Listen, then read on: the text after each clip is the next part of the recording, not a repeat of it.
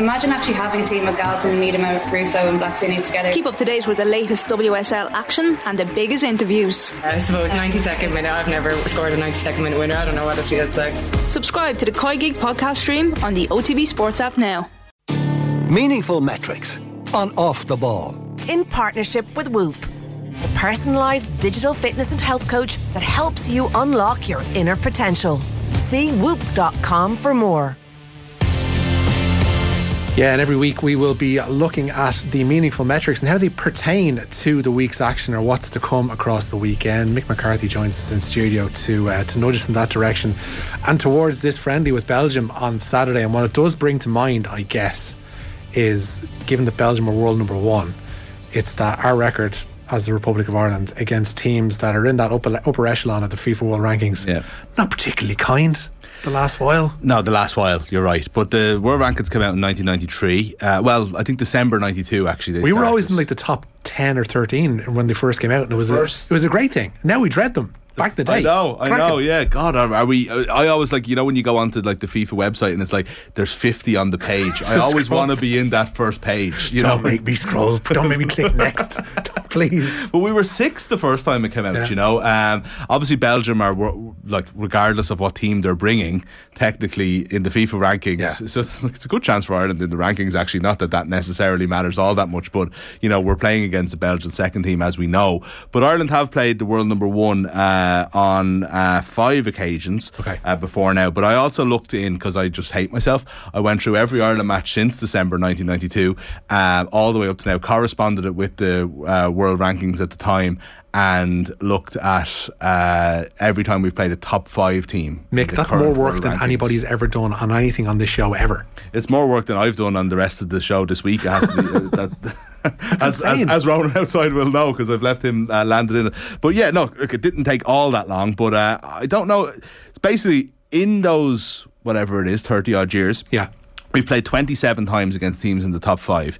We have won just five of them, but that's not too bad if you think about Okay, it. That's, you know, yeah, 20, you know, five, you know, yeah. they weren't all friendlies, which we'll get to in a second as well. We've drawn 10, That's decent. you know, so that's 15 unbeaten out of 27, you and, know. you know, a draw is the national result as well. We've got a Exactly, National you dish, know, national uh, flag, national result, a draw. You won't be surprised a few of these were one all. Get away. Yeah. but, and we've lost 12, right? But we lost seven of them in a row at one point over a few year period where we were, things weren't great. Let me guess. Trapattoni era? Trapattoni.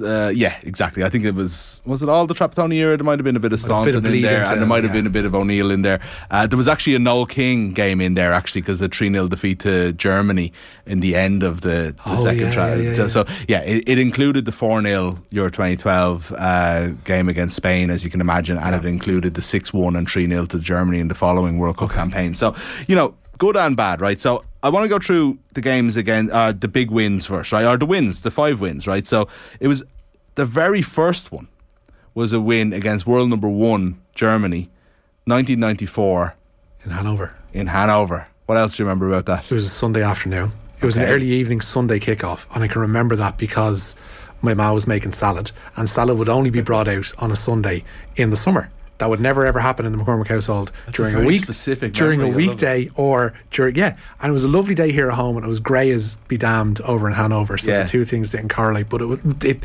more than anything else. It set us up for the false hope of USA '94, Yeah. whereby we came off the result in Tilburg against the Dutch and came into this game against what was we would subsequently learn a really underwhelming Germany team. I know, yeah, who went out to Bulgaria in the Yeah. tournament, but at the time they were world number one.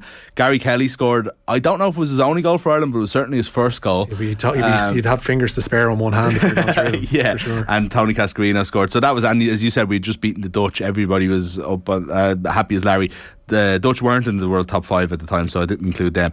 The next one, That's reverse, by the way, that the Dutch weren't in the top five I in the know. World World Cup. Anyway, Yeah, well, they probably were afterwards after what they did to us in the second round. But uh, the next time was um, all the way forward to 1998, the first uh, Euro 2000 qualifier after the uh, 1998 World Cup, where Croatia had finished third. this is another great day. Oh, a great day and really memorable. Actually, Yeah. I was that you know they went to Lansdowne Road. We beat them two 0 We stuffed them. I would Did, say you yeah. know first half team. Uh, Roy Keane, I actually didn't write that. Dennis Irwin a penalty, I think. But Ireland I- definitely got a penalty. Yeah. That set the wheels in motion for subsequent qualifying campaigns where each and every one that came out after a tournament that we were beginning, we'd look at the big getting the big team first because they might have a good World Cup and Yeah. they might have a good European Championships and we can catch them cold. Yeah. And I think the genesis of that was born that day against Croatia whereby, oh, they're lording it coming off a third place finish in France. You're dead right. Mick McCarthy got so much credit for uh, the fixture negotiation that time. It was the first time I'd ever heard that. Catch Uh, you early. know? Yeah, Yeah. exactly. Yeah. So, um, yeah, that's a memorable one. Unfortunately, the next two aren't too memorable. We beat uh, the world number three Czech Republic 3 2 in 2000. Okay. Um, I don't remember this. It was at Lansdowne Road. Jan Koller got two goals for the Czechs, but then again, he always scored Was that like a friendly just before the Euros for them that we weren't at? Yeah, we were. We, we certainly was, weren't yeah. at the Euros anyway. So Ian Harte scored. Robbie Keane got a late winner. Hmm. We also beat in Brian Kerr's amazing uh, run of friendly wins that kept Oh, us yeah, up the yeah, world rankings uh, ourselves um, and kept his record clean. We beat uh, the Netherlands in Amsterdam one 0 in two thousand and four. Uh, they were in the world top five at the time. Uh, Robbie Keane scored in that goal as well in that game as well. I don't have a huge memory of it, but a win in Amsterdam is pretty. It should be pretty memorable. Was that the game wherein we were wearing that Ireland jersey that they couldn't wear too much because it made people itch a lot? It was the one that was know. it was semi furry one? Yes, we definitely wore that when we played them in uh, in The 2-2, Rotterdam yeah. in the two two. Yeah. Yeah. Uh, so I don't know whether we were in. in that thing was. No, this was in two thousand and four. So we would. We, this was after. I have another story about that game. Okay. Uh, I don't know if I can share this one on air, but I, Well, you're going to anyway. I was wor- I was working for an, an, an organization subsequently who had sent somebody to that match in 2004 for the friendly, and they went missing. They were there to cover it, and they didn't cover it in the end. They were basically taking in the delights of Amsterdam as they were laid in front of them for that weekend. But anyway, I have a few names in my head, and I'll confirm them with you later uh, as to, Absolutely. as to which one it is. Yeah. And then the other win, you might have heard of this game. Ireland won, Germany nil. The Viva Stadium, 2015, the game that sent us to the playoff, that sent us to Euro 2016. The biggest roar I can ever remember being a part of. Actually, the only game on this list that I was at myself. And yeah, not, I was in the office that night, Mick. Good for you. Well done. Yeah. We all went out after. That was a big night. That seemed like a real big night of celebration because there's a bunch of us here went down for points after that because we'd beaten Germany. It wasn't a it's a Wednesday night or Thursday night. Yeah. whatever it was. It was God, lads, we beaten Germany. This is brilliant. We have to go We for have to go and celebrate this. Yeah. I don't know why I wasn't in the office. I was working here back then, back in my in my, in my first. Uh, Tell you why, Mick. You got a freebie. I probably did, yeah. No, I didn't. I didn't. I paid for the ticket, but I got it offered it by a friend of mine. Nothing to do with the media. Um, okay, th- uh, just a couple of famous draws. Okay. 2005 in uh, Paris, nil all. Yeah. Kevin Kilbane missed a sitter. He did. You, you know, we'll all, I don't. I don't like to remind him of it. Uh, if you're listening, Kevin, but you did miss a sitter that time. But um, that was that was Brian Kerr's moment. We should have qualified for that tournament. Yeah. So many things went wrong, including that game. And then Trapp's probably uh, one of his greatest qualifying moments. 2012 qualifiers uh, or 2010 qualifiers. Sorry, Yeah. uh, where we drew with Italy both times. Uh, the famous one all in Bari, where Robbie Keane slash Noel Hunt. It was definitely Robbie Keane, by the way. There's clear evidence, but Noel Hunt still claims it. It's our Uh, Zapruder film. yeah, exactly. Got the equaliser, and then the two all draw in Croke Park with Glenn Whelan. Magnificent atmosphere, Cracker. and that should Yeah. have been that should have been a victory. It almost seems like that was those two points dropped, which is an incredible thing to say up against what was uh, an, an immense Italy team at the time. We have played a couple of top five teams at tournaments as well, as you mentioned. Everyone remembers Spain. Yeah. yeah. But what was the other one?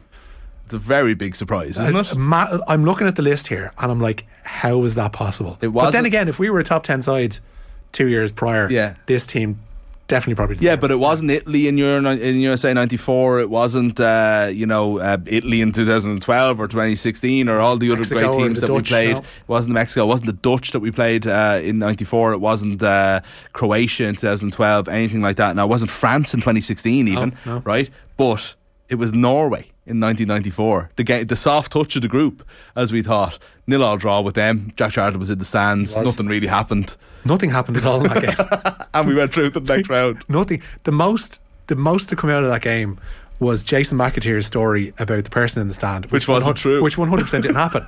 So, so even Jason McAteer was forced into a position as somebody who was involved in that game to make up something that didn't happen about it because it was so uneventful.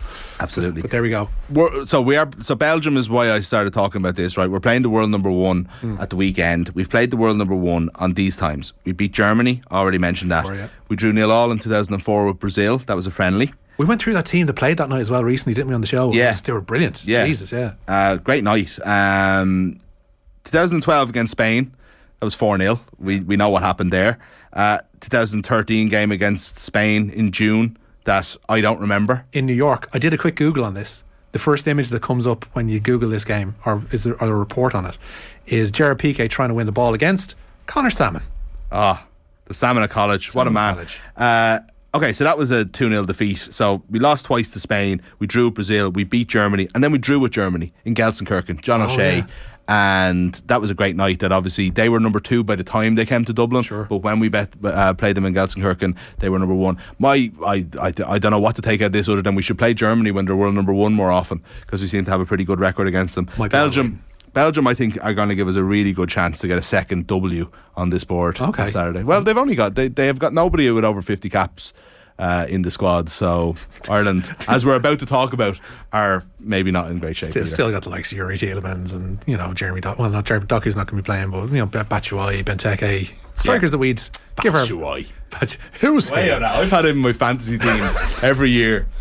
He's always let you down. Meaningful Metrics on OTB Sports in partnership with Whoop, the personalised digital fitness and health coach that helps you unlock your inner potential. See whoop.com for more. Mick, as regards the options that Stephen Kenny has available to him to try and get that W against the top five side in the world, uh, the Premier League ones, you know, tend to be sparse. And Yeah. that's been the trend over the last while. It has been, and it's been heading that way. But actually, a look at this season so far is really worrying because it's been gradually fading in terms of our Premier League players and Premier League players who are playing regularly, more importantly.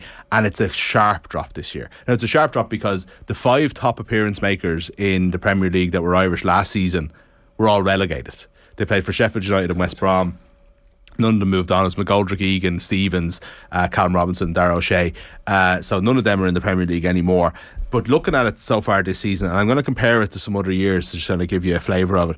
13 Irish players have appeared in the Premier League this season. 13. And now we're not at the end of the year. You do expect a couple of guys will get a run out here or there, but they'll get one or two games. Yeah. So I also looked at the kind of percentages of games that players have played. So Seamus Coleman has played in 81% of Everton's games. Okay. Everton are in crisis, but you know Seamus Coleman is still, Still there there, as part yeah. of them. We've had Shane Duffy's played in 62% of Brighton's games. Adam Idah's played in 59% of Norwich's. An awful lot of them are off the bench, and Adam Idah's injured and out for the season. And then after that, you're down to 45% with Ciaran Clark and Matt Doherty, who thankfully is the informed player and Yeah, will, yeah, will get that above 50 by the end of the season, you would think. But only three players would uh, have so far have played 50% of games. You would think by the end of the season that will remain three and that Idah will drop out and Doherty will, will come into it, okay? Just remember that figure. Last season, 21 players played in the Premier League. Um, as opposed to the, the 13 so far this year, but nine of them over 50% of the games. You go back 10 years, the 2011 12 season, 35 players, Irish players, playing in the Premier League that season.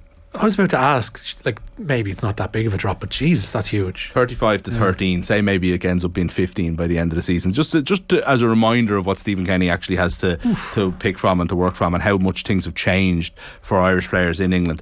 21, Richie, of that 35 played in over 50% of the games. Wow. Uh, three played in, uh, and uh, sorry, uh, 21 of them, and then three further played 18. Uh, uh, like 19 will get them to 50%. Yeah, you yeah. know, so you're talking like 21, 24 players who were seriously involved in their team. That again is three this season. Right, so we're talking, and the percentages, it doesn't matter what time of the year it is. So, you know, um, not great. You go back another 10 years to 01, 02, 28 players in the league, 15 of them played over 50%. This is the amount of, this, these are the players that played in every game that season. Steve Finnan, Shay Given, Matt Holland, Dean Kiely, Niall Quinn played in all 38 games. We had players that were two to four in the league. Maybe it was mid table. But You know- mid-table in the Premier League is, is not Yeah, nothing. Like, and also Roy Keane was still playing that time, and Robbie Keane was, and Yeah. I think Dennis Irwin was even still maybe knocking around. Maybe it was a year or two after him. Go back to the first season of the Premier League. It's not quite the thirty years of twenty nine, unfortunately, but uh, for my, my metrics aren't aren't as uh, as as uh, perfect as I'd like them to be. Twenty seven players played that year, seventeen of them over fifty percent. So it's funny. You always think of it as a, a, a decline over many many years, but it's actually been steady for about For so long, 20 for 20 years years, odd or whatever. And then it's in the last 10 years when the decline has happened. But even that was leveling out a bit for the last three or four years. And now a huge drop again this season. But it's going to be grand because we're going to have top flight players in other countries. Josh Cullen has started That's the trend true. with Yeah, Anderlecht. you're right there, And we're going to have Festi and James Abankwah over in Udinese from next season. So all's not lost. But once that continues on, I think I'd be more than happy to cast aside these Premier League uh, stats as a worry. But at the moment, it is a worry, unfortunately, because worry, yeah. in terms of first team, we're probably only looking at Josh Cullen, really. Like you know, Um, talking about declines and departures, uh, Anthony Barry is obviously the the key, who would have thought that a, a third string coach uh, would be the focus of attention going into an international match. But here we are. Uh, it's turned out that way, given the impact that he had when during that 12 months alone that he was there with Ireland, and now he's headed off, as he says, taking a no-brainer job at Belgium. I think we'd all agree that you know going to work at a World Cup and with the players that they have at their disposal, it would be a no-brainer. Yeah, but sitting on the opposite bench this weekend is, uh, yeah, it's a, it's a strange one. But I just had a quick look at Stephen Kenny's record pre Anthony Barry and post Anthony Barry. So it do, it doesn't look great, but there are obviously other factors at play. These are specifically the metrics, the stats for this. Uh, question. You have to obviously say there's more to it than that in that teams were betting in. There was a lot of factors it, that went into Ireland's improvement but Anthony Barry was certainly one of them and you know I think it's worth illustrating this right? So um, in he was appointed on the 26th of February 2021 Stephen Kenny had played eight games as manager up until that point uh, Damien Duff was obviously in that role they'd won none of them they lost five they drew three which included penalty shootout defeat to Slovakia they scored one goal which was in the first game a last second equaliser with Shane Duffy against Bulgaria Duffy, then yes, didn't score for six games in a row and conceded seven in that time, which isn't too bad actually. Obviously, that's a win rate of zero percent. uh, since then, Anthony Barry came in. They've played twelve games. They've won four of them. They've drawn five. They've lost just one. They've scored twenty wow. and conceded nine in that 12 games. So defensive record about similar, a little bit better. They've gone from scoring one in eight to scoring 20 in five. Now, Nations League versus international friendly season. You have to remember that as well. like we had some easy teams in the group as well that you wouldn't have in the Nations League. So there are there are mitigating factors there, serious mitigating factors. But still, to not concede a goal in 400, I think it up recently, 430 minutes or somewhere there, thereabouts. Yeah. That's Yeah. really good. A win percentage that went from 0 to 33% is obviously a big improvement. Here's a bigger one though. Loss percentage gone from 62.5% to 25% in that time.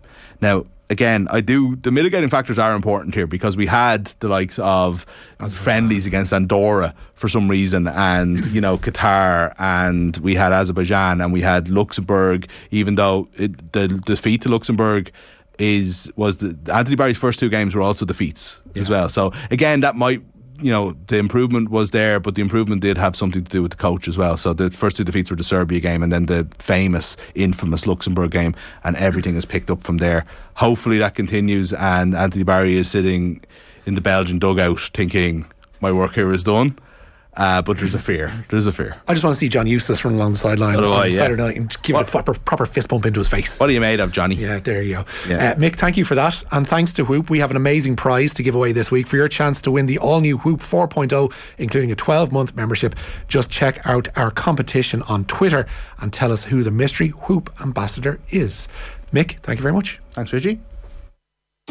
Meaningful metrics on off the ball. in partnership with Whoop, the personalised digital fitness and health coach that helps you unlock your inner potential. See whoop.com for more.